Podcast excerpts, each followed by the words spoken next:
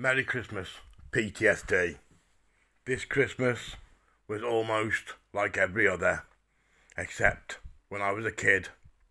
We had more snow, and I had a father and a mother, sisters and a brother.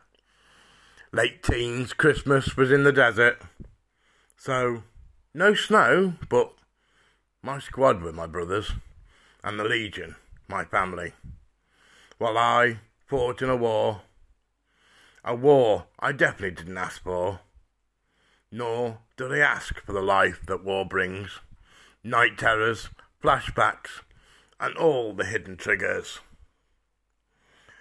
Family desertion because they don't understand. Ignorance is bliss when it's not you struggling. PTSD isn't new, and as an illness, it's misunderstood.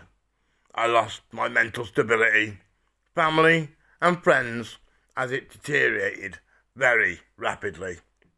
It wasn't the tough elite style training, nor was it the war that broke me. It was the sleepless nights, bangs, and smells that directed me into hell.